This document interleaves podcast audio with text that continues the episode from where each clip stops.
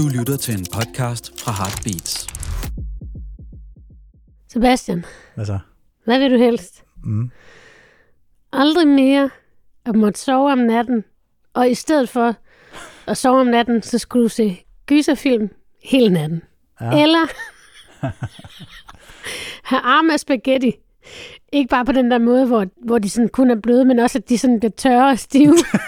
og så du sådan skal bløde dem op sådan et par gange om dagen i kogende vand. Ja, din idiot, mand. Altså, men hvordan gør jeg sådan? Man dør jo ikke at få søvn, jo. Ja, ja, men det siger vi bare, det gør du ikke. Så det er ligesom... Du dør også, tror jeg faktisk, af spaghetti. Jeg tror ikke, det, det er hypotetisk. altså, jeg tror, jeg vil tage gyserfilm med. Hvis det betød, at jeg stadigvæk var sådan nogenlunde frisk oven i skallen. Ja. Ja. Hvad vil du så? Det er så langt, jeg har slet ikke tænkt. jeg synes, det var sjovt. griner. Den har set gyserfilm hele natten. og så vågne, og så går jeg op om morgenen. Hej. Ja, men jeg synes, jeg synes ikke, gyserfilm er så slemt længere. Det synes, jeg, det synes jeg på et tidspunkt. Nu er jeg mere sådan over that shit. Okay, Mm. Det er jeg ikke. jeg tror, jeg vil vælge arme spaghetti. Også fordi, så kan man få lidt opmærksom på, nej, nu er de blevet stive igen. jeg har nogen, der har to langbæller af kogende vand. Men hvorfor skulle man gøre dem bløde? Det forstår jeg ikke. Det ville være fuldstændig forfærdeligt at have de der Jamen, det er det, men det er også det, men de bliver jo stive på en eller anden måde. Det er Når, det er ligesom, hvis du har kogt, så, så ligger det ligesom, så kan det være, at din arm går sådan un, er underlig, så du er nødt til at ligesom bløde er for at få den, som du Det er gerne også vil den have der den. slags spaghetti, hvor hvis man kommer til at læne armen for lang tid op af et eller andet, så sidder det bare sådan helt fast. Ja, det, det er sådan, det gør ikke i bunden af gryden. Ja, Hmm, det skal vi tænke over. ja, det er rigtigt. Nå, jeg vælger altså gyserfilm. Ja, men det er, det er nok også the best choice. Er det i orden? Det er i orden. Lad os tage jinglen. Du lytter til Venskabt. Med Annika Åkjær og Sebastian Lyngård. Vi sidder jo her og sveder, Ja, pisse varmt. fordi det er sommer. Vi har optaget i omkring et minut, og jeg kan lugte mig selv. Nogle spændende spicy smells. Ja. Hvad er det, vi skal snakke om i dag? Jamen, jeg har valgt, at vi skulle snakke om forfængelighed, og det skal Mm. vi, fordi at det var sådan et vanvittigt lykketræf for mig, da vi to fandt ud af, at vi begge to hader sommeren så intenst. Mm, okay, ja. Øh, og, og da vi så kom til at snakke om, hvorfor vi hader sommeren, så var det af præcis de samme årsager. Og det kan godt være, at jeg har mødt andre, der har det sådan, jeg har bare lige talt med nogen om det. Så det vil jeg gerne snakke om nu. Ja. Men øh, Så fortæl, hvorfor det har vi jo gjort, så det var jo Jamen. fint. Det behøver vi ikke. Hvorfor hader du sommeren? Fortæl lige vores venner, der hører med. Ej, altså, jamen, det virker jo også så latterligt på en eller anden måde, men sommeren kommer med en masse forventninger, synes jeg, for det mm. første. Altså, nu sidder vi på et tidspunkt og optager her, hvor det har været godt vejr i mange dage i træk, og der er bare, du ved, automatisk, når det gode vejr kommer en forventning til, at så går man udenfor. Men det, er ligesom, det stopper ligesom ikke der. Nej. Der er også en forventning til, at du skal være i godt humør. Ja. Øhm, men der er også den effekt, som sommeren har på mig, er et helt enormt tydeligt spejl på mig selv, synes jeg. Altså, hvor ja. jeg ligesom går og tænker konstant over, øhm, hvad jeg mangler i forhold til andre.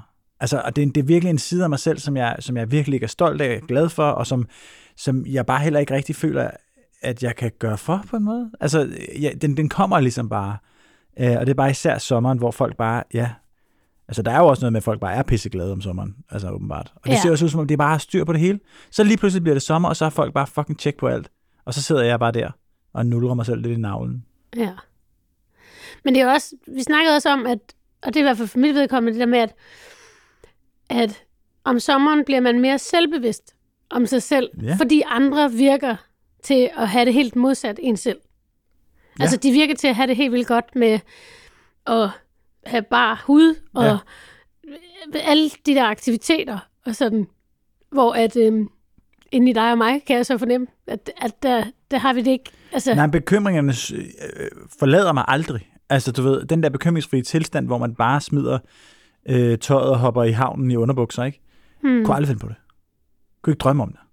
Altså, jeg er nødt til at tage, det skal jeg tage tilløb til, Ja. den slags.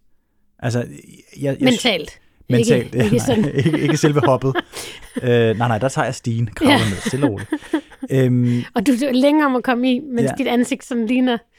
men det har meget at gøre med det der med huden. Det har ja. meget at gøre med det der med øh, den der solbrune hud, man ligesom skal vise som en slags trofæ, og så samtidig så har man bare ikke noget pro- altså, problem med det lige pludselig. Jeg troede, jeg, jeg har det som om, at, at sommer, overgang til sommeren er lidt ligesom, det her, det er voldsomt at sige, ikke? Men jeg føler lidt som svigt. Jeg føler lidt, hele vinteren er vi enige om, at det hele er noget lort, og vi hader ja. lidt os selv og hele vores tilværelse. Og så fra den ene dag til den anden, Så er alt godt. så er alt godt. Ja. Og jeg har det bare sådan lidt, hvad? For et kvarter siden, der sad vi alle sammen og græd. Ja. Hvad fanden foregår der? Så den gråd stopper bare aldrig rigtigt for mig, tror jeg. Heller ikke, selvom det bliver juni. Okay. Jamen, jeg tror også det der med, altså der, det er så provokerende, dem der, som allerede er sindssygt tagen i maj. Jamen, der er jo nogen, det, er jo, det er jo en sport for mennesker. Altså, de, de, de gør det jo, fordi at de skal have den der... Men der er også tan. nogen, der bliver brune af at være ude i kvarter. Ja, fuck dem. Hvordan bliver du, bliver du brun? Nej, jeg bliver, jeg bliver meget rød. Altså Ja. sådan, øh, ikke hvor at, at, at det gør ondt, eller sådan, at jeg ikke, ikke bliver forbrændt, men det er effekten på min hud, er, at jeg bliver sådan lidt grisling. Ja. Mm. Og så bliver du hvid igen. Bliver meget hvid igen, ja. Ja, det gør det jeg går også. også relativt hurtigt. Og det er sådan... Altså, der var lige et par år, hvor det var moderne at være bleg. Og nu er det så... Det, er så, det, er så, det, det sker engang hver 30. år, at så er det moderne at være bleg lidt. Nå, En kort periode. der kunne jeg lige have været med. Det er det ked af. Øhm, Øhm, det, der, der havde jeg det okay. Der havde jeg det lige 20 procent bedre ja. end normalt. Ja. Men, men altså, jeg kan ikke blive brun, og jeg har faktisk også opgivet det. Og det er heller ikke sundt jo. Men det er bare Nej, ligesom sådan nej, et, øh, nej. det er et, et af de mange øh, idealer. Mm. Og så det der med, at du skal ligesom have fejlfri hud. Hvis du alle vegne. ja. Og Ja. u- ubehåret hud. ja, ja, ja, ja. Oh my god. Jeg har købt sådan en, øh, købt sådan en øh, skraber. Eller faktisk, det, det er faktisk sådan en, øh, det er lidt ligesom en selfie-stang. Det er en holder, holder til min skraber. Så jeg simpelthen kan køre ryggen Okay. med skraberen på den måde. Jeg købte den faktisk sidste år, men jeg brugte den aldrig. Jeg tror, i år, så er jeg nødt til at bruge den. Altså, det er gået helt amok. Okay. Det ligner min ryg og fuldskæg, simpelthen. Men er mænd meget... Okay. Altså er mænd sådan ligesom kvinder sådan meget... Altså, hvor meget tænker mænd på hår, tror du?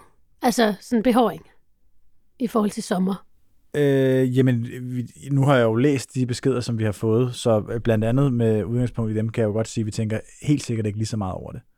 Mm. Heller ikke, når det bliver sommer. Men der er, nogle andre, der er jo klart nogle andre ting. Der er noget i forhold til muskler. Der er også noget i forhold til, mm. øh, yes, hår på ryggen også. Øhm, hår på hovedet, for dem af os, der, eller for dem. Men det er jo hele året. Ja, det er hele året, ja.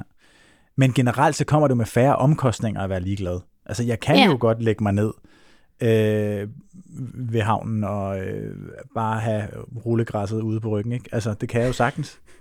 Det er jo ikke fordi, at, at, at der er de store direkte konsekvenser af det heller ikke for mig mentalt, men det er bare stadigvæk nederen. Altså, og der, føl, der findes også en anden ting i forhold til sommer, vil jeg bare lige sige.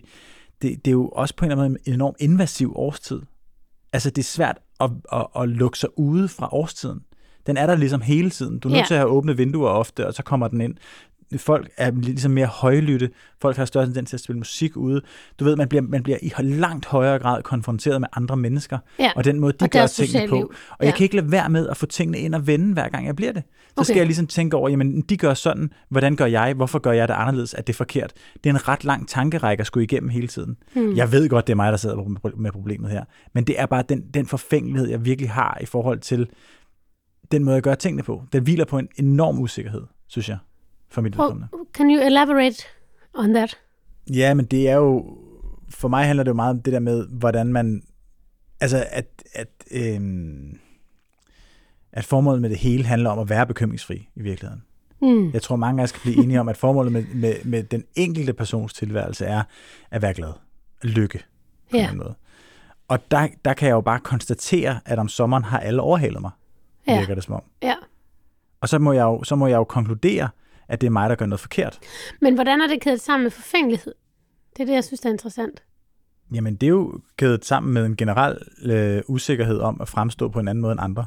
Altså, Ja. Men føler du, det er noget, folk kan se på dig? ja, det gør jeg da. Altså, fordi jeg, jeg, jeg synes ikke, men det er også fordi, jeg jo heller ikke ser mig selv udefra på den måde, men jeg, jeg, når jeg ser på andre øh, om sommeren, og hvordan de øh, har de her moments, hvor jeg sådan tænker, det kunne være et øh, billede på Instagram, det kunne være et billede på Instagram, det kunne mm. være et billede på Instagram. Og så tænker, vender jeg kameralinsen ind af, og så tænker jeg, der er ikke så meget her, der ligesom kunne gå for en, ikke engang en story, altså. Det var meget en Faxe Kondi. Det var mig en fucking faktisk Kondi. Ja. Okay, men så har du altid haft det sådan, eller er det opstået på en eller anden måde med fremstillingen af sit eget liv, kurateringen af sit eget liv i billeder, a.k.a. Instagram, mm-hmm. sociale medier? Jeg Er tror, hvornår er det der opstået meget- for dig? ved du Hvornår kan du huske, du, huske, du havde det sådan her Jamen, første det er gang? interessant. Det, det, det handler, jeg tror faktisk, det handler meget om øh, mit enorme forbrug af sociale medier.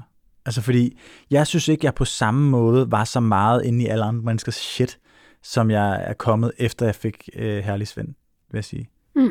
Altså, du ved, det der med alene at begynde at blive konfronteret med fremmede mennesker, der liker mine ting og sådan noget, helt i starten. Ja. Altså, det, der kunne jeg jo ikke lade være med, hver gang lige at klikke ind på vedkommende og så Hvem sige, er det, der hvem er følger det? mig nu? Ej, det er da spændende. Ja. Gud nej. Og uha. Ja. Og du ved, det der med at blive konfronteret og revet ind i andre menneskers, fremmede menneskers virkelighed og liv på den måde, og så hurtigt, det, det, det, det kommer med en omkostning at Ja. skulle, du ved, gå ind og ud af de der ting hele tiden, synes jeg. Ja. Men du kan så ikke lade være med at gøre det, måske. Jeg, jeg synes på en eller anden måde, at, at der er en form for... Øhm, for mig føles det som en form for afhængighedsting at gøre. Ja. At holde, hoppe ned i det der kaninhul, som bare er, nu stalker jeg fremmede mennesker. Ja. Altså, jeg kan tage mig selv i nogle gange og bare sådan kigge op fra min telefon og så sige til mig selv, nu, nu, gør, nu gør du det igen, Sebastian, ikke? Nu har du Mm. stalket en eller anden fremmed Markus. altså, og, og, og så ved jeg ikke, hvor længe jeg fucking har siddet der og gjort det. Ja. Men der er jo noget med den mekanisme, som, jeg ved godt, det ikke er andre, der er lige så udsatte, som jeg er, fordi jeg på en eller anden måde også bliver afhængig af, hvad fuck det er, der står foran mig, mand. Men, men der er bare noget ved den mekanisme, som er meget afhængighedsskabende, det der med at kigge andre, man tror, man kigger andre i kortene. Altså, Ja. jeg tror, jeg får nogle tips og tricks her, men i virkeligheden, det der sker, er, at jeg bare fodrer min egen usikkerhed helt vildt, fordi jeg gør tingene på en lidt anden måde. Hmm. Og jeg på en eller anden måde, inde i mit hoved, har en idé om, at der er nogen måder at gøre tingene på, der er bedre, og det er højst sandsynligt andres måder at gøre tingene på, der er bedre end min. Okay. Nu Mhm. spørger jeg så lige, øh, kan du komme med sådan et, et eksempel, som du virkelig sådan kan mærke? Det, ja. Det tænder min forfængelighed, eller det mærker jeg nogle følelser omkring. Men altså, det kan godt være, at vi også skal få defineret forfængelighed lidt, ikke? Fordi jeg, jeg, jeg tænker jo forfængelighed som meget, altså som ikke udelukkende ud, udseende, vel? Ja. Altså, det er jo Jamen, også... forfængelighed er mange ting. Ja, det er mange ting. Ja. Okay, godt nok. Men det synes jeg, det er. Okay, jamen det, det varierer lidt, hvilke ting det er, folk kan trykke på, som ligesom, eller folk trykker jo overhovedet ikke, men jeg trykker ligesom med andre mennesker på mig selv, Mm, virker det mm. som om. Men sådan noget som kærestepar for eksempel, synes jeg er enormt, altså øh, svært, eller ikke, jeg ved ikke, om det er svært, men jeg synes bare, det virker bare altid på mig som om, når man kigger rundt, at alle andre har regnet den ud, for eksempel. Mm. Og jeg kan jo godt sige til mig selv, okay, de har også beskidt undertøj derhjemme, de to der. Men jeg synes, jeg synes, det er svært for mig at lave. Det er som om, det bliver sværere og sværere for mig at overbevise mig selv om, at det der beskidte undertøj findes, i hvert fald om sommeren. Mm. Jeg kan ikke overbevise mig selv om det med lige så stor lethed, som jeg kan, når for eksempel om vinteren. Ja. Men okay, så det er mest kærestepar. Ikke ude i virkeligheden, men måske også i virkeligheden, men, men måske især på sociale medier. Fremstillingen af. Ja, det er begge, det Kæreste. er begge dele sådan set, synes jeg. Altså, men altså, ja, det ved jeg sgu ikke. Det er klart, på sociale medier er der jo også nogle andre ting i forhold til, at jeg nu i et eller andet omfang i hvert fald skal leve af at lave indhold, for eksempel, til sociale medier. Ja. Og så kan det jo være det værste i verden, at kigge på, hvordan andre dygtige mennesker bare laver fucking øh, film, Hollywood-agtige produktioner, når de skal lave en reklame for spåndplader, ikke? Altså, der kan jeg da godt få sådan en... Det gør Det jeg ikke. feed har jeg ikke. Ja, nej, der har du ikke. Spåndpladefeedet. Ja, Ej, jeg sender et link. ja. Men Så får jeg det. du ved, den måde, som andre laver i virkeligheden det samme som mig, og tydeligvis gør det bedre på. Det synes jeg er svært. Ja, Altså kvalitetsmæssigt Okay. bedre. ja. det er jo også det, det, er jo- det er jo meget den usikkerhed, som Instagram fodrer mig med, fordi mange af dem, jeg følger, er jo lidt ligesom mig, ikke? Altså, Ja. på influencerfronten. Okay. Hvad med dig? Hvad er din... Øh... Altså, jeg, jeg føler, lige så længe jeg kan huske, lige siden jeg var helt lille, så har jeg været meget blufærdig. Og også om sommeren. Altså, så jeg ville helst gå i langærmet og langbukser Mm-hmm. hele sommeren. Øh, jeg har aldrig kunne lide, ligesom at man skal have tøjet af, når det blev varmt. Jeg har altid havde det, siden jeg var helt lille bitte. Mm. øhm, Hvorfor tror du det? Jamen, Ja, jeg ved det ikke. At, jamen, det, en, det tror jeg bare er en iboende blufærdighed. Jeg har sådan utrolig meget blufærdighed. Og så synes jeg bare lige nu, det, som jeg for eksempel ikke kan klare ved de tider, der er lige nu, og har været i nogle år, det er, at der er en stor tendens til, at man ikke må være blufærdig. Du Ja. skal være stolt af din krop, ligegyldigt hvordan den ser ud, og du skal Ja. vise den frem, vise den frem nu. Øh, og og det, det er særligt, særligt sådan noget med sociale medier og, og body øh, positivitet og alle de der ting, og det er ikke noget i vejen med, men det må folk gerne gøre. Men der er også noget, altså, og, og der synes jeg især, at sommeren lægger op til, at vi skal se, altså, der er næsten ikke noget, der bliver overladt til fantasien, når man går på gaden nu og kigger, altså, kigger på Nej. folk. Det kan være, at jeg bare bliver meget distraheret af det. Det gør jeg nok også. Øh, Af alle kroppe bliver distraheret af. Ja, Øhm, det lyder som om, jeg sådan er en 15-årig dreng, men altså... men, men det er ligesom bare sådan... Det der krop, man hele tiden får kastet i ansigtet, men det- det som jeg ikke også- kan holde ud. det er Og, så, og det kan jeg det- ja. faktisk heller ikke overhovedet holde ud med sociale medier. Nej, det er lige præcis det, jeg vil sige, fordi det øhm, tror jeg lidt, at det, jeg, det var det lidt det, jeg prøvede at sige før i Ja. hvert fald. Det der med at blive konfronteret med Ja. ja. så meget af andre mennesker konstant Og er så, svært. i, og så blive konfronteret med, at fordi man ikke selv vælger det, så er man nok øh, forkert. Præcis. Altså, det, det kan jeg mærke sådan, altså, altså det, det er sådan, jeg har aldrig haft noget sådan, ligegyldigt hvordan jeg har set ud, om jeg har været mere eller mindre, eller så har jeg ikke sådan haft det store behov for ligesom at vise mig frem på den måde. Men det er nok fordi, det er nogle andre ting, jeg gerne vil anerkendes for, end, end mm. det. Og jeg har for eksempel også sådan meget, der er sådan noget, der hedder Broken Window Theory, som går ud på, ja. at hvis du har noget, der er et hus af en eller anden art, der er forladt, Mhm og alle vinduerne er intakte, men for eksempel der bare er et vindue, hvor der er blevet kastet en bold igennem eller en sten igennem, så går der ikke ret lang tid før, at der er sten igennem alle vinduerne. Så derfor så var der nogen, der ligesom, hvis de havde en forladt bygning, hele tiden sørgede for, altså hele tiden skiftede ruderne ud. Fordi så snart der ikke er gået hul, så, så, så, lad, så er der en tendens til, at folk lader det mere være. Og det, det er sådan ligesom en form for algori for mig ved, at på sociale medier har jeg altid haft det sådan, hvis jeg har postet noget, og så at der er blevet kommenteret på mit udseende. Og det er meget, meget sjældent, at jeg poster noget, eller så at sige aldrig, at jeg poster noget, som ligger op til, at man skal kommentere på mit udseende. Men det sker, fordi mm. sociale medier alligevel relativt tit. Og så, om det så er godt eller skidt, det folk kommenterer, så har det med at slette det. Altså i kommentarerne, eller Ja, hvad? i kommentarerne. Okay, så er det ja. Øhm, fordi jeg gerne vil opretholde en kultur i mit space, om at det er faktisk ikke det, det handler om her. Nej. Øh, fordi jeg synes, at det er det, alting handler om på nettet ellers. Mm. Det er nogen, der lægger et billede op. Så har jeg fået kaffe i dag. Mm-hmm. Og så er der nogle veninder, der skriver, smuk sak. Mm. Eller sådan, altså nu er det meget groft. Men det er ligesom sådan, altså jeg har simpelthen så stort lad til, hvor meget vi tillægger udseende. Øh, og hvor meget, hvor meget det er en værdi Ja. for os. Af, og, og hvor meget, fordi det er ikke fordi, jeg tillægger også udseende alle mulige ting. Så det er ikke sådan, fordi folk må gerne være så forfængelige på jeg, er jeg er jo ekstremt, altså, jeg er jo ekstremt forfængelig på nogle lidt atypiske måder. Fordi jeg, jeg er forfængelig, fordi jeg ikke vil have nogen kommentarer på mit udseende i et kommentarspor. Jeg vil kun have kommentarer, øh, som handler om min musik, eller whatever. Det er det, som jeg er forfængelig omkring. Ikke? Ja. Øh, og det, det, er der, det er der alle mulige årsager til, tror jeg. Men, men for eksempel, sådan, som jeg sagde, lige siden jeg var lille, så har jeg haft den der sindssyge blufærdighed. Og så kom der bare også det der tidspunkt. Altså, der er virkelig mange piger, der før de overhovedet har fået hår under armene, begynder at bevæge sig. Ja. altså nærmest, ikke? Og så er der for eksempel, jeg har skrevet, jeg har skrevet en sang, som handler om, at det er forfærdeligt at barbere ben. Ja. der hedder Nu er det sommer igen, og jeg kan lige, jeg kan linke til den, eller et eller andet. Så, altså, hvor jeg holder et langt foredrag inde omkring, hvor voldsomt det, altså, fordi jeg synes, så kom der for et par år siden, så begyndte man ligesom at snakke om kønsbehøring, og snakke om, og det begyndte at være sejt at have hår under armene, hvor jeg blev ved med at sige, ja ja, men hår på benene, hvornår må man det? Mm-hmm. Altså, når, når vi må det, have fuldt ud hår på benene, så er vi frie. Og det tror jeg simpelthen aldrig, vi bliver. Hvordan? Altså, fordi man kan godt have en busk, og man kan godt have hår under armene, og så er man lidt edgy og lidt cool.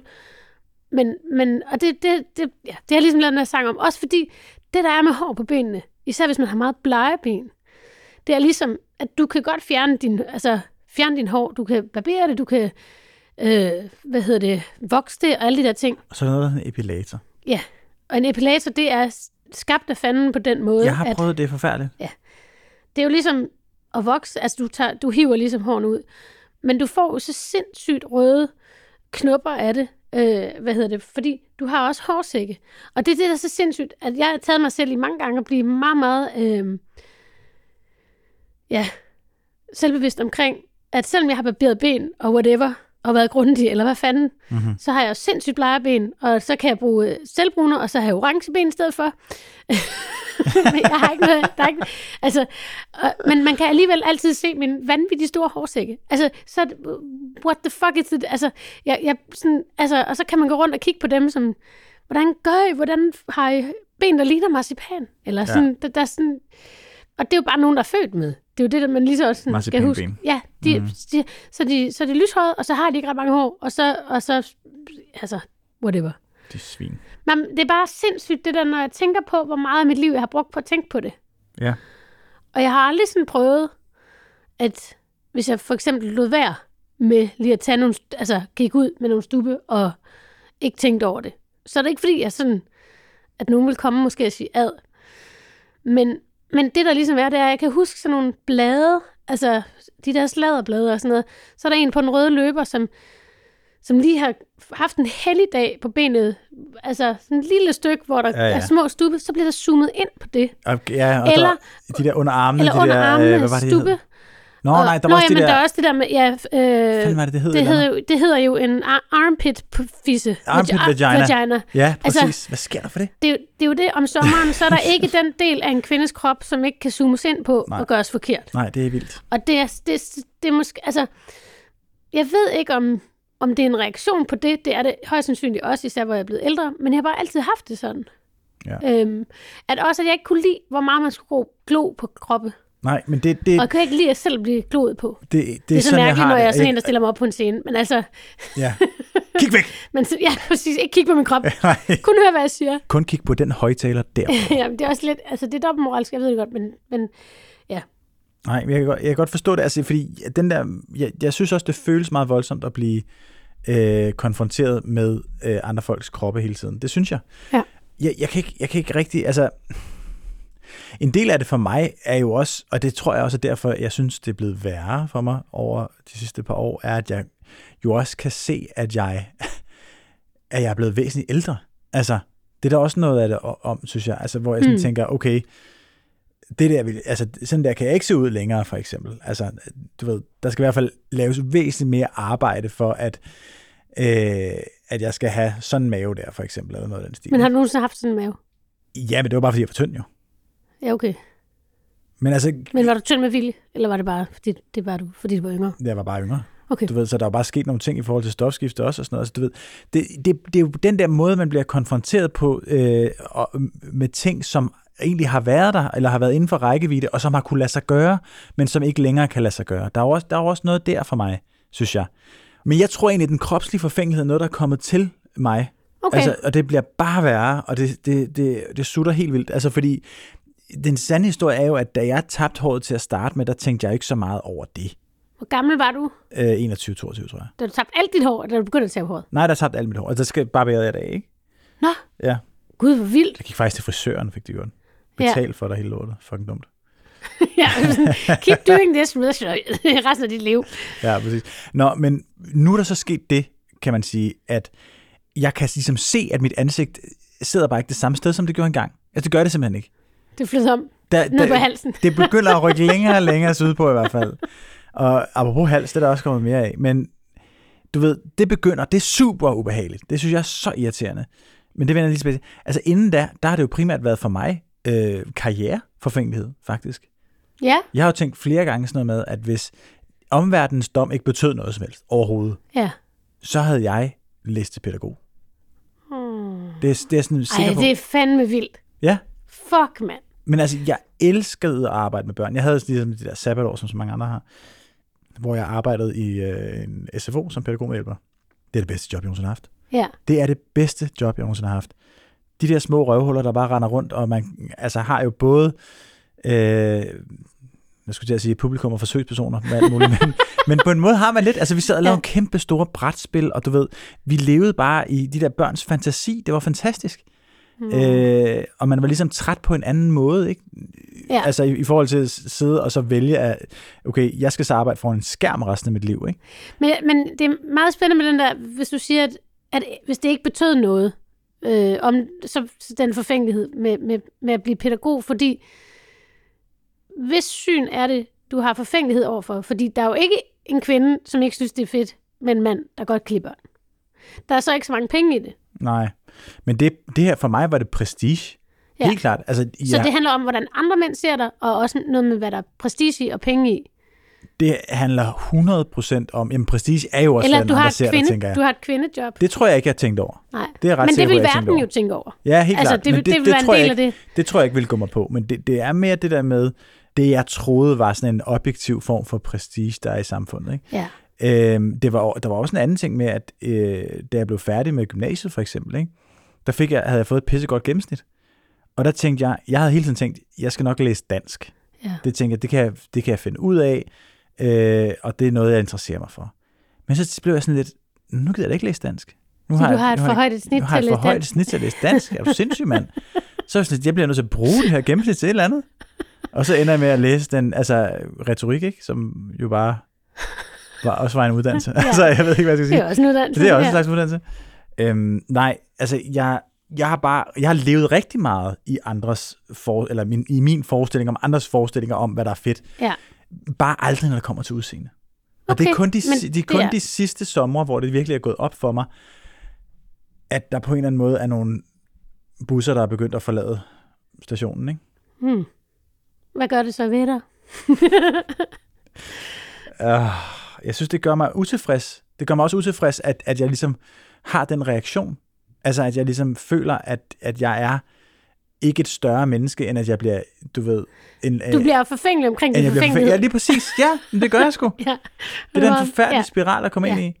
ja, fordi det er jo også, det, Det er er en jo også kikset, det er jo kikset at være forfængelig. Ja. Det er også det. Det, skal, det er jo også det, der er hele problemet ved sommeren, det er, at, at jeg er helt sikker på, at der er mange, der ligesom går og er forfængelige, og så handler alting om at skjule, at de er forfængelige. Ej, den her kjole, gamle sag. Jamen, det, er jo- det er lidt det, jeg mener, når jeg siger, ja, jeg Ja, føler, at vi kendte you. hinanden i løbet af hele vinteren, ikke? og lige pludselig så er vi Ja. bare pisseglade. Og ved du hvad, Ja. det er fedt. Det er fedt, at folk er glade. Jeg elsker det. Nå, men jeg bliver nødt til eller anden måde. Vi får lige uh, 30 sekunder, hvor Sebastian bare løber og løber og. Ej, Åh, oh, ja, jeg hader jer alle sammen. men, Sådan er det. men, altså, så, men jeg synes, det er interessant, at du ligesom ikke... Du blev ligesom skaldet der i starten af 20'erne. Det er der vel ikke så mange, der er. Altså, havde det... Pige, hvad, altså, var det ikke hårdt, var jeg lige ved Hmm. jo, at sige? jo, det altså, var sådan- sindssygt hårdt. Det var sindssygt hårdt til at starte med. Det var det da. Det var det da. Det, var jo, det hænger også sammen med, at, at jeg ikke har oplevet særlig meget modgang i mit liv ellers. Jamen, det er da rigtigt. Det havde jeg ikke. Og så, så tror jeg måske Det også, er al at jeg, den medvind, der bare har blæst dit hår af. Hvad er du, tre år gammel og kommer med sådan en video? Hvad sker der? Prøv at høre, det, det, var jo, det, det var svært, men det, noget af det, der var svært, var også, at jeg ikke ville indrømme, at det var svært.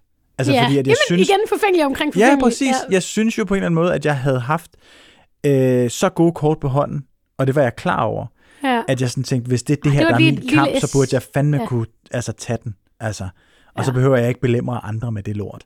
Men jeg var pisseked af det. ja. Det var pissesvært. Det var en periode, hvor man jo virkelig, eller hvor jeg virkelig skulle ud og øh, score og alt muligt, og mm. du ved, det, så blev det bare mere til øh, computerspil og cola. Altså fordi, at hver eneste gang jeg kom ud, så folk påtalte det jo for eksempel, ikke? Altså, Hvad sagde de for eksempel? jamen, og det var så kun mænd, men de kom jo op og, og og fortalte mig det som om, at, at jeg havde et eller andet siddende, eller at jeg lige havde tabt mit dankort eller et eller andet. Var sådan, hov, øh, undskyld, øh, du ved godt, du vil blive skaldet, ikke? Jeg er bare lige til håndtering. Men det er spændende, fordi vi har jo fået en besked i indbakken omkring lige præcis det der. Ja. Skal vi hoppe ned i indbakken? Ja, fordi vi er ikke indbakken. øh, de eneste, som er forfængelige. Fordi der var nemlig noget med høje tændinger. Det her er jo en besked, vi fik blandt andet. Ham her har skrevet, mine høje tændinger. Andre mænd kommenterer på det ofte. Har aldrig hørt en kvinde nævne det. I hvert fald ikke til mig. Personligt har jeg intet problem med at miste håret gradvist. I'm getting old. Ja. Der er mange, der, er mange, der har skrevet det her om, øhm, om hårtab øh, øh, med mænd, og, og kvinder generelt lader ikke til at forstå, hvad problemet er. virker det som om på de, de Altså, det er beskeder, for det også fordi, for det første, for det, fordi det ikke sker for så mange kvinder. Ja, Men jeg tror også, det er fordi, at jeg tænker, at man som kvinde, nu ved jeg jo ikke, hvordan andre tænker omkring skaldede mænd, men så tænker man, det er et ømt punkt, det skal jeg ikke påtale. Mhm. Øhm, og så tænker jeg også, at, og det er en generalisering, at kvinder måske ikke er så overfladiske igen. At de, de, eller de fokuserer ligesom, og man kan godt se, at han, han har så ikke noget hår, men han er meget sød på den her måde. Eller, Ja. altså, jeg ved ikke, altså, men og hvor at, men det overfladiske... hvis, med, nu, hvis nu kvinder kunne blive skaldet, ikke? ja, det hvis kan det kvinder, jo godt. Ja, ja, men hvis kvinder blev skaldet i samme i omfang som samme mænd, omfang. Ja, hvordan tror du så, det vil gå de skaldede kvinder på datingmarkedet? relativt ringe. Og hvordan vil mændene sådan ligesom skrive eller sige omkring no baldies, eller altså et eller andet. Oh my god, ja. Altså, forestil dig det. Ja, ja, ja, det kunne jeg sagtens... Øh, Så vil der komme sådan skaldet positiv ja, kampagner. ja, Den første skaldede på et modemagasin. ja. sådan. Men det er jo egentlig meget spændende det der med, Ja. at hvis det kunne ske for kvinder, så ville der komme nogle bevægelser om, Men- at vi er faktisk også smukke. Men, men der er jo ikke nogen er- mænd, der gør oprør. Nej, nej, og, men der er, måske, der er måske også en element af generelt, at de ting, vi er forfængelige omkring øh, udseendsmæssigt, handler også meget om en konkurrence Kønnene inde, inde i ens eget køn. Ja, lige ja. Præcis. Men det er det. Hvor at, at, at ham her, der skriver her, og det, jeg sagde det også lige selv, altså dem, som kommenterer på, at jeg var ved at tabe håret, og også den her marker, så var ved at få høje tændinger, eller hvad det var, øh, jamen, det er kun mænd, der, der, der påtaler det. Men det er også nok mænd, der er bange for det selv. Ja, men det er nok ret i. Det er nok det. Ja. De, bare, de, og de er let over, at det ikke er dem selv, ja. det sker for. De leder efter den fejl hos sig selv hele tiden, ikke? og så ser de den nemmere hos andre måske. Ja. Mm-hmm. Jeg tænker på, om kvinder har noget tilsvarende, der, hvor de ligesom... Altså, jeg synes, det, der har været vildt, det er, jeg ved godt, at det, det som man snakker meget om nu, mm-hmm. det er, hvor skadeligt Instagram er for unge piger. Mm-hmm. Og hvor skadeligt det er for deres selvbillede, og, og hvordan, hvordan der er et boom i alt muligt. Og, og man snakker det om det, som om det er blevet værre. Al- Altså, men, men det, det er jeg faktisk meget i tvivl om på en måde. Fordi, altså, vi har bare første gang en samtale om det her. Ja. Fordi da, det var ikke værre, øh, eller det er ikke værre nu, end det var, da jeg var teenager. Hvor at det, det, det ypperligste, altså det, det billede, man sådan skulle gå efter at være som, det var Pamela Anderson. Det vil sige ekstremt slank, mm-hmm. ekstremt tanen, ikke øh, et hår på kroppen, og der har, det skulle jo se ud, som om der aldrig har været et hår på kroppen, ikke? Ja. Øh, og så kæmpe patter og helt lyst hår. Og, Og, bare helt, ja, og en, Ja. ja. en, altså en Barbie, basically, ikke? Ja. Øhm, og det var jo, det er jo, altså, det er jo for det første uopnåeligt, fordi at det kræver Altså, der, operation. jeg vil bare lige sige, at der blev engang lavet en, øh, en, en øh, 3D-modellering af Barbie-kroppen, Ja, ja, hvor, ja, hvor den så knækkede, fordi et menneske ville ikke kunne ja, ja, ja, hvis en, stå. ja, med de dimensioner, Mhm. som Barbie mm-hmm. har, så vil hun jo ja, knække sammen. Mhm. Men det er jo ligesom det billede, der, der ligesom var. Øhm, jeg kan for eksempel huske et tilfælde, og det, det satte sig i mig meget sådan, det var, at da vi gik til præst, så, så var der nogle gange sådan nogle udflugter, øh, som alle klasserne skulle med til, og det var blandt andet en tur på stranden, og det var mm-hmm. så i 7. klasse i Nordjylland, hvor man blev konfirmeret. Og der var der tre af de meget sådan populære piger, eller hvad man nu siger, de ville ikke med ud og bade, Nej. øh, fordi de havde ikke nogen føntør med, så deres hår ville ligesom klaske sammen. Ja. Og det er altså i 7. klasse, det her. Og det er det der med, når du går fra at være altså barn til at være voksen, det der med, at jeg vil ikke, hy- jeg vil ikke have det sjovt, for det går ud over mit udseende. Ja, det er sindssygt. Altså, det, det starter så tidligt. Ja. Og, øh, og den historie, altså, jeg, jeg, jeg kan huske sådan, da jeg ligesom hørte, de havde sagt, det var sådan, så blev jeg sådan klar over, hvad for en verden jeg var på vej ind i. Altså, hvad for, hvad for, hvad for den, altså, fordi det var dem, de var jo de populære piger, det er dem, der styrer verden. Mhm. Ikke? Altså, så jeg var sådan, okay, er, er, er det det her, vi sådan set skal gå op i? Det tror jeg ikke overhovedet er en mulighed for mig at kunne Nej. det der. Altså, tænk på de ting hele fucking tiden. Øh, det, det, det, det, det kan jeg ikke overskue. Øh, men jeg synes virkelig, det er vildt, ikke? at mm. når piger er 13 år, så, så begynder de at tænke på det, frem for at have det sjovt og være sammen Ja. og, øh, og være naturlige. Og det tager jo kun fart. Altså, VIVE har lavet en undersøgelse blandt øh, unge fra 16 til 20 i Danmark, Ja. hvor det er 62 procent, der ikke er tilfreds overhovedet med deres egen krop. Hmm. Og hvor man kan se, at, at øh, piger især gerne vil tabe sig, mænd eller drenge gerne vil tage på. Jamen, det var også det, du sagde før med, at, at, at dengang, så kunne man ligesom bygge sin krop, ikke? Jo. Hvor at med, med piger, der, der er det sådan, du skal sulte din krop, ikke? Mhm.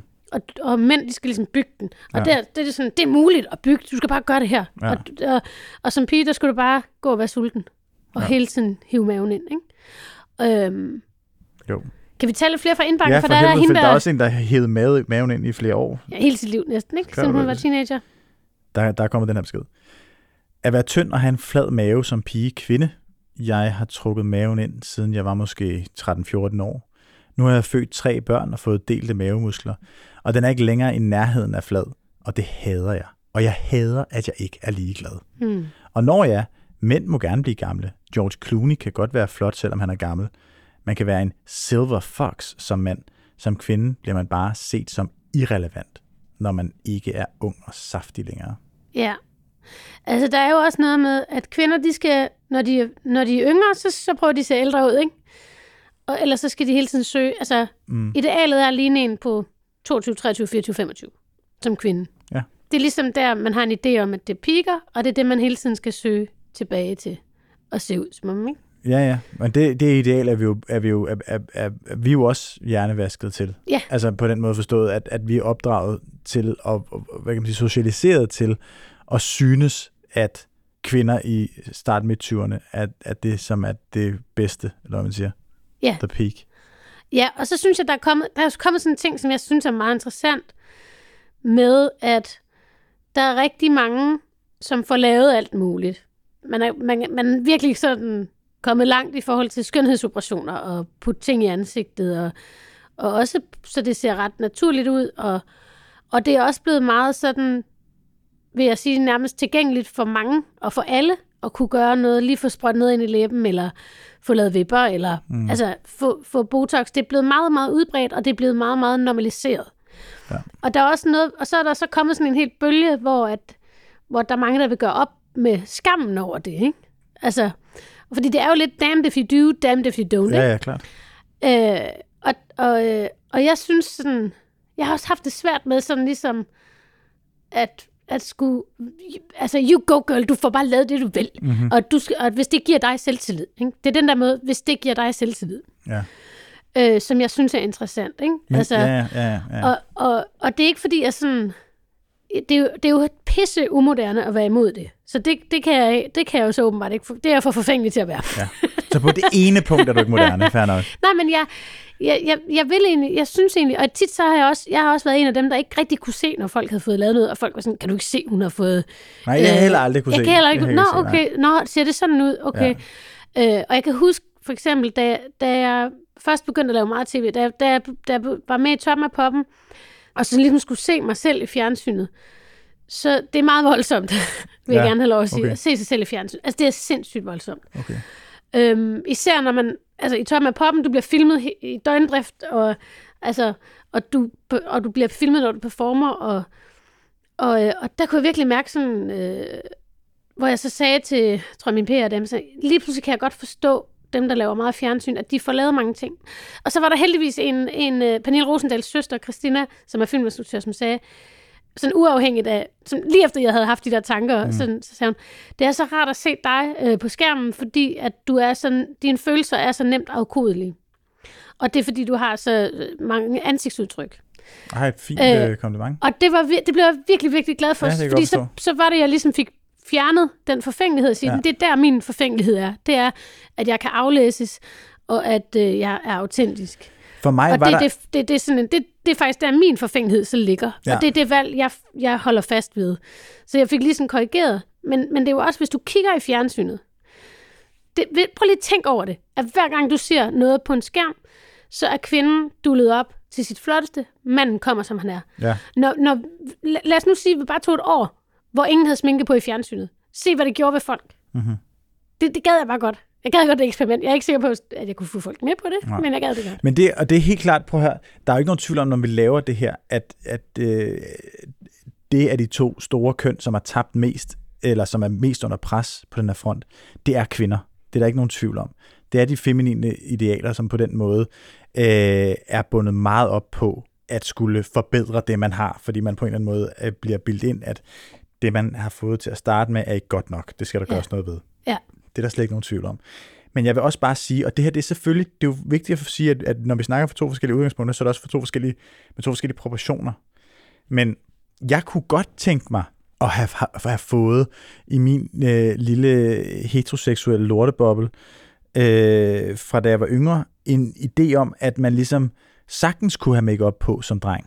Ja, ja. Altså, fordi det der med bare lige at have en lille smule, når man går ud af døren, Ja. de der dage, hvor at, at, at øjnene for alvor hænger nede på kæben, ikke? Altså, det kunne jeg bare godt tænke mig. Og jeg, jeg kunne stadigvæk godt tænke mig det. Jeg ved Ja. stadigvæk, hvad fanden man gør. Jeg ved stadigvæk, hvilke produkter det er, jeg skal have.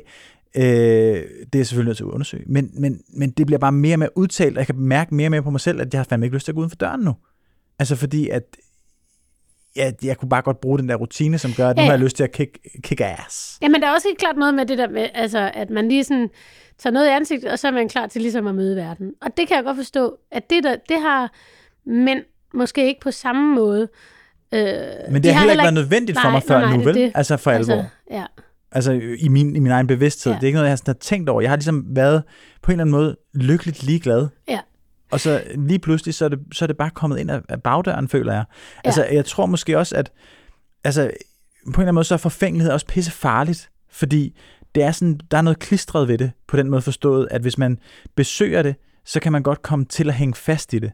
Altså, da jeg, det, nu ved jeg godt, jeg sagde tidligere, at, at jeg ikke havde noget som helst problem med at blive skaldet og sådan nogle ting, men det var primært, fordi jeg ikke ville lade mig have et problem Ja. med det. Fordi jeg gik faktisk i starten og overvejede at få den her hårtransplantation. Ja. Det krævede, at jeg gik til nogle forberedende ting og sådan noget, og jeg ligesom fik en særlig shampoo, jeg skulle vaske håret med op til et halvt år eller et år eller sådan noget i forvejen, og tage noget serum i hovedbunden og sådan nogle Ja. ting, for at kunne se, hvilke hårstrå kunne man ligesom redde. Ikke?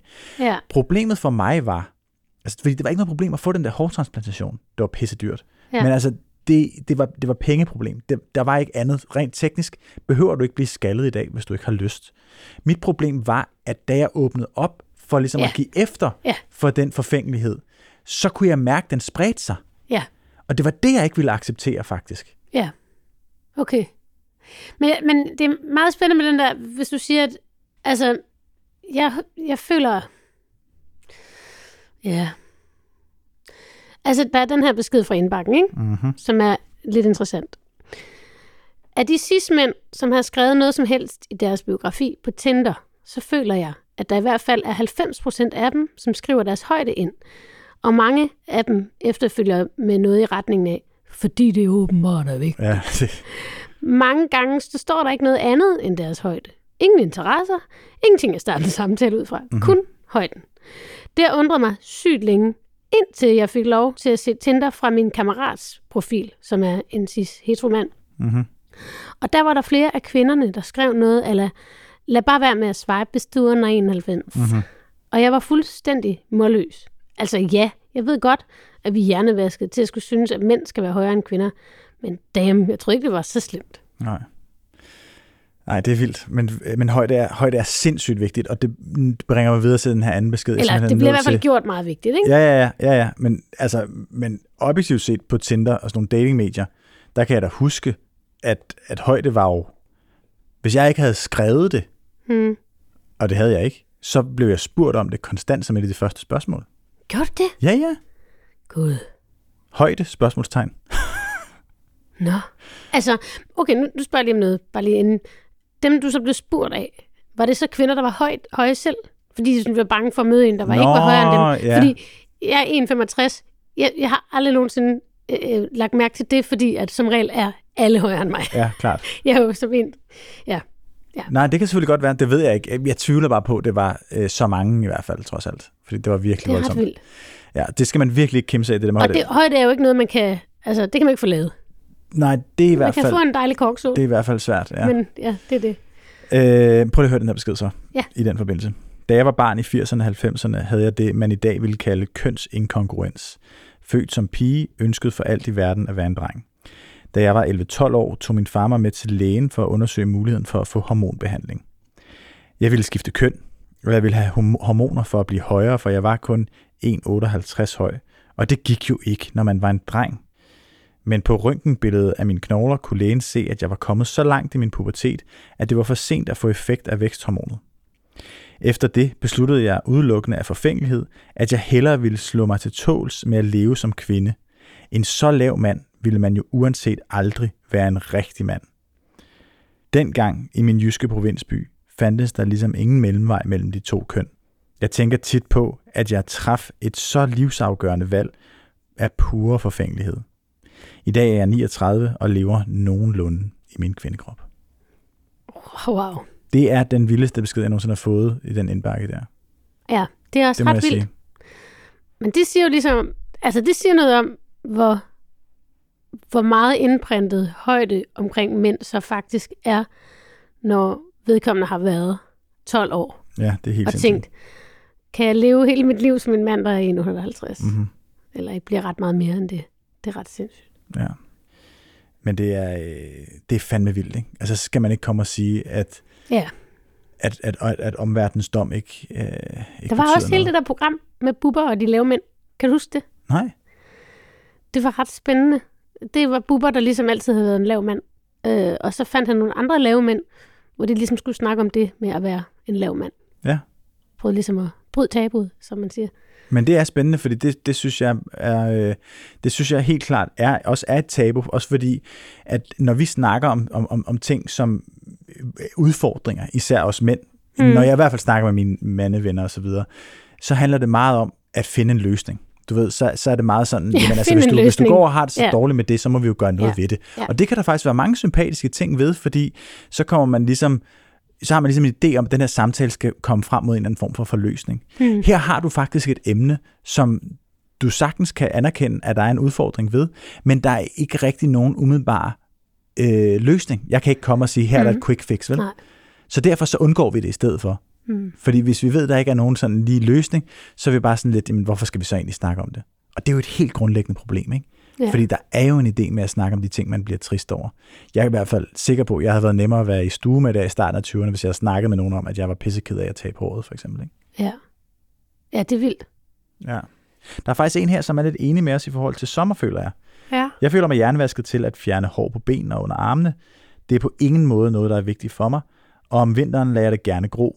Nu hvor det er sommer, og jeg gerne vil have shorts og tanktops på, mærker jeg i høj grad, hvordan forventningerne påvirker mig. Jeg frygter de andres blikke, og jeg ender med at fjerne mit hår for at skåne mig selv. Det skræmmer mig, at det er vigtigere at passe ind, end at være mig selv. Der er et point, på, et, et sted, hvor hun ikke er enig med os. Det er der, hvor hun gerne vil have tanktops og shorts på. Jeg vil gerne have tanktops og shorts på. fucking Nej, ikke. det ved jeg godt. Men ja, ellers, så tror jeg, hun, så tror jeg, vi er enige om ja, det vi- der med, at, at, at hun, og også hvis hun gerne, altså, hun vil gerne, hun lader det gerne gro om vinteren, ikke? Mm-hmm. Mhm. Og det er jo også ligesom det, der er sindssygt, det er alle dem, der også fjerner hår på benene hele vinteren. Det, det, vil jeg for, det vil jeg anslå, at det er mindst 50 procent af alle kvinder. Jeg har ikke lavet statistik på det. Jeg gad godt at lave statistik. Det kan være, at vi skal lave sådan en spørgeskema, når den her kommer ud. Mhm. Fordi det gad jeg godt at vide, hvor mange der også gør det, når de har lange bukser på. Ja, færre er mit gæt. umiddelbart. Ja, ja, men, men hvem barberer ben, fjerner hår på benene hele året? Hvem gør det? Det tror jeg er en kæmpe stor andel af kvinder. Men det er Kæmpe. også, altså nu barberer jeg øh, jo mit hoved, Mm. øh, og med skraber og sådan noget, ikke? Mm. Det er pisse besværligt. Mm-hmm. Men det er jo en bedre form at barbere end ben. Altså den, jeg Ja. føler, at den er nemmere at barbere, ikke? Ja. Altså fordi det er bare, du ved, Skærer du dig nogensinde? ja, nogle gange gør jeg, det, det er sjældent, Ja. men det er også fordi, at det er jo relativt rundt, Ja. så det er jo, det er jo, det er jo på en eller anden måde sværere at skære sig. Ja. Til gengæld, jeg skar mig på et tidspunkt, hvor der stod sådan en lang stråle ud af hovedet på mig. Altså sådan en rød spaghetti-agtig. Så ulækkert.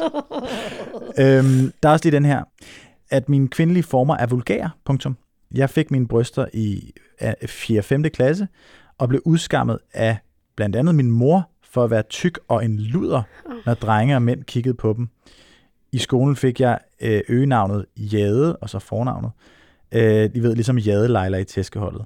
Det har resulteret i, at jeg ser mig selv som kæmpe tyk og klam. Oh. Det er ligegyldigt, hvad jeg vejer, så kan min hjerne ikke skælne. Ej. Så bliver det alvorligt, ikke? Så bliver det pisse alvorligt, det her.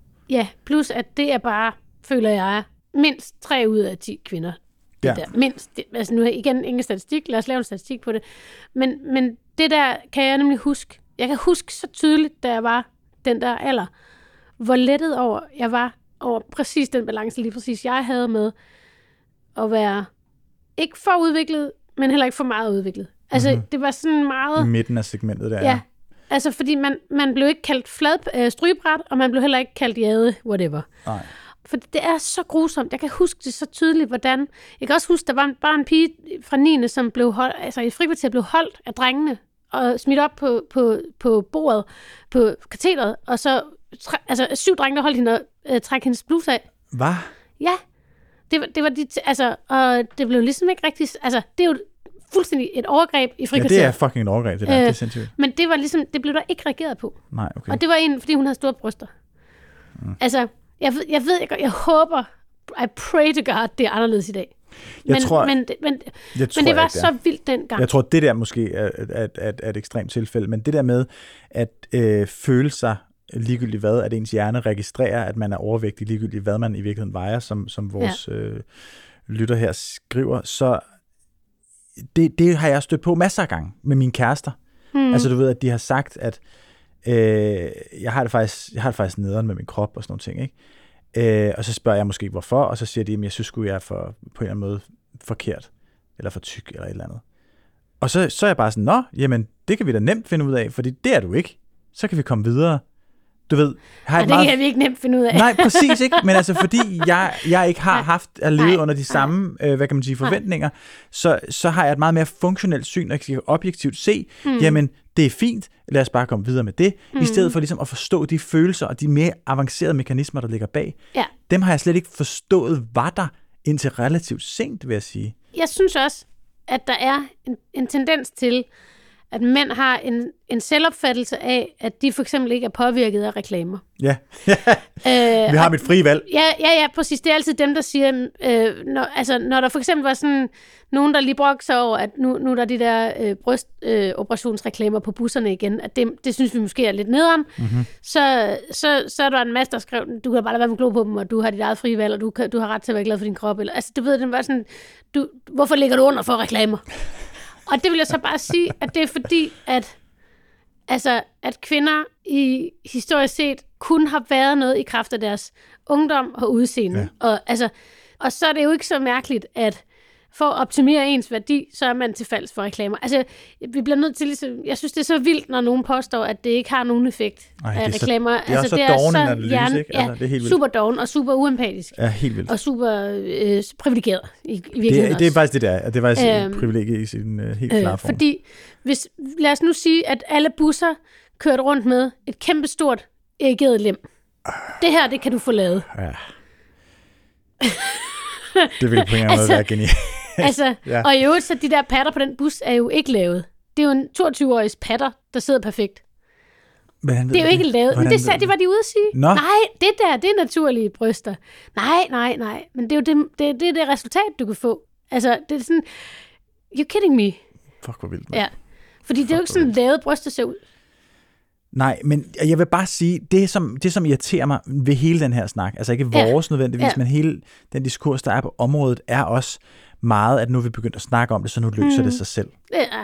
Jeg tror lige modsat. Jeg Ja. tror, at det bliver værre og Ja. værre og værre. Jeg tror, at hele det her, øh, altså med at vores måde at kommunikere på generelt går hurtigere, og, og der er mindre tid til at øh, altså sætte sig ned og lukke røven. Ja. At det er et problem i forhold til lige præcis de her ting, fordi noget af det, man kommunikerer hurtigst igennem, det er netop krop og idealer. Ja. Altså, altså derfor så kommer det til at blive udnyttet meget mere. Det, det, Det mangler vi at erkende, synes jeg. Ja, og jeg synes også, altså, det, det, det, det her, ja, det er tvækket svært, det der med at tale om det, fordi at det, det er klart, at det vil være gavnligt for nogen, og, og så er der også for nogen, hvor det ikke, altså for eksempel ved man jo også, at, at øh, spiseforstyrrelser var ikke så udbredte før øh, kendskabet til dem blev udbredt. Mm.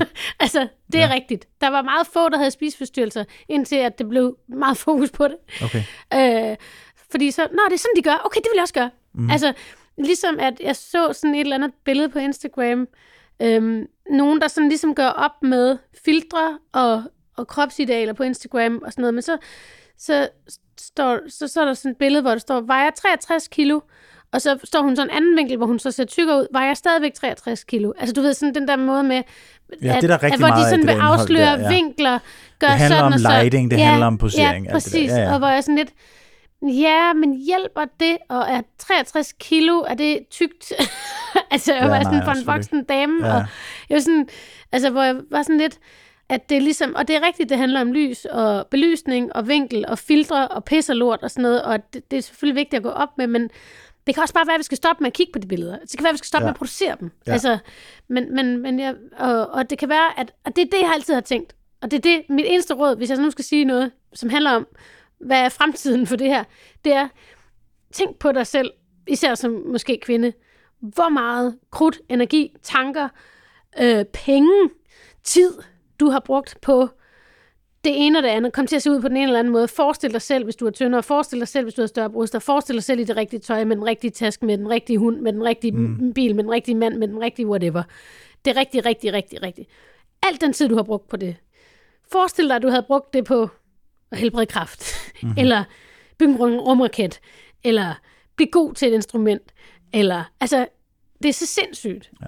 Altså, det er så sindssygt, hvor meget øh, vi går tabt af, at, at, af, af, af, af talent på en eller anden måde. Altså, det, det er sådan, det er spild af liv. Ja, og så tror jeg også bare, hvis nu snakker vi så om øh, fremtiden for det her område. Ja. Og der vil jeg bare sige, der, der er noget, der handler om øh, digitalisering. Det er der bare for mig. Hmm. Der er noget, der, der, det handler meget om, at vi enten er nødt til at blive mere- mere bevidste om vores brug af sociale medier, eller at vi er nødt til at droppe det. Altså simpelthen. Og så er der også noget, vi mangler at anerkende, det er, at hvor meget af vores kommunikation med hinanden er også medieret. Altså du Ja. ved, det foregår også gennem sociale medier og sådan nogle ting.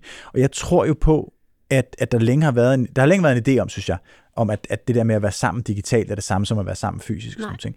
Det er det simpelthen ikke. Altså det er det simpelthen ikke. Jeg tror på, at, at, at meget af den her øh, klistrede forfængelighed, som kommer til at hænge fast i en, hvis man besøger den for ofte, som jeg lige sagde før, øh, det handler også om, at, at vi på en eller anden måde øh, ikke er sociale på den rigtige måde. Altså der mangler Mm. noget ærlighed over for hinanden, ligesom. Ja. Altså fordi, at der er så meget fokus på at fremstå, fordi vi efterhånden har så mange digitale hjælpemidler til at gøre det. Ja, plus Altså- altså, at alle skal have, have en, have, have, alle, alle skal være deres eget brand, på en eller anden måde. Ja. Alle har lært sådan at brande sig selv, eller sådan. Ja. Og så vil jeg gerne sige en ting. Der sker jo nogle gange det, som jeg synes er det smukkeste, der sker i hele verden. Og det er også noget, vi to har snakket om. At der kan være et menneske, du synes, der, som umiddelbart er sindssygt smukt. Mm-hmm. Og så, øh, det kan være en, du ser hen i skolen, eller det er en, du har set i fjernsyn, whatever. Og så møder du dem, og så er de nederen. og, og så bliver de instantly grimme. Nå, ja, det er rigtigt. Så bliver de grimme ja. for dig. Mm. Du kan godt se på dem, at de er objektivt er lækre, og objektivt er attraktive, Ja. ja. men fordi de har de og de træk, eller sagde det og det og det, eller, eller var nederen over for en anden på den der måde, så bliver de grimme. Og det synes jeg er noget af det stærkeste, menneskehjernen kan. Plus Fordi at, omvendt, når du møder et menneske, som siger noget sjovt, eller siger noget interessant, eller spørger dig om noget, altså viser en interesse for Ja. dig, så kan de pludselig blive smukke. Jo bedre vi kender hinanden, jo smukkere og grimmere bliver vi for hinanden. Mhm. Mm-hmm. Jo, jo mere bliver det der ophævet. Øh, og så kan man godt sige, at øh, jeg er ikke til skaldede mænd eller rødhårede piger, men, men what even is that? Altså, du har ikke mødt alle skaldede, du har ikke mødt alle rødhårede. nej, altså, det forstår jeg, det forstår jeg Altså, ikke, det der. så ja. det er jo så ligesom sådan, altså, Men det er jo en måde, hvor man ligesom kan sige øh, helt, hvor man kan mærke, at det indre, eller det man rent faktisk bringer til bordet, ja. Det får ligesom primat over, hvordan man ser ud. Altså, Ja. ja. det synes jeg sgu egentlig også er meget betryggende, at det sker. Ja. Og der vil jeg også bare sige, at der er også lidt en, øh, en fordom, som måske er sandt, måske ikke er, at meget smukke mennesker kan være lidt smule kedelige. Altså. Ja, yeah, they don't need to be funny. They don't need to be funny. Apropos det næste Gud, afsnit. det skal vi snakke om næste gang. Ja. Ja. inden vi øh, lukker ned, så skal jeg lige bede om en øh, form for øh, kulturel anbefaling. Ja, Det er jo dit afsnit, det her. Så hvad skal jeg lave nu? du skal se den dokumentar, Ja. som hedder Pretty Baby. Mm. Øh, den ligger på Disney+. Plus.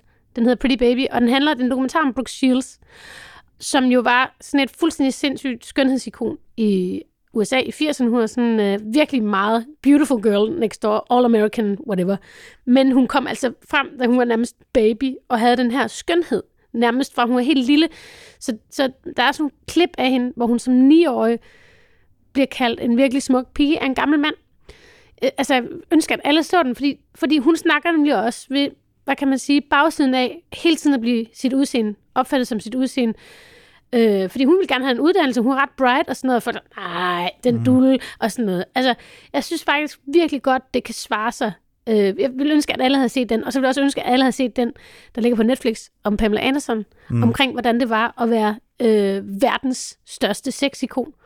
Øh, at det var faktisk ikke så sjovt. Altså, der er så mange nuancer i verden, øh, som jeg synes bliver farvet med de to dokumentarer, ja. og også omkring, hvor stor forskel der er egentlig fra 80'erne og 90'erne til nu omkring en moral. Det er jo ikke de mest opløftende dokumentarer, jeg skal se, kan jeg godt mærke. Jeg synes, det ved jeg ikke, om jeg er enig i. Nå, okay. Altså, fordi jeg synes, jeg bliver bekræftet i, hvad for en verden, jeg selv er vokset op i, og, og min egen kritik af den verden, og min egen fravalg.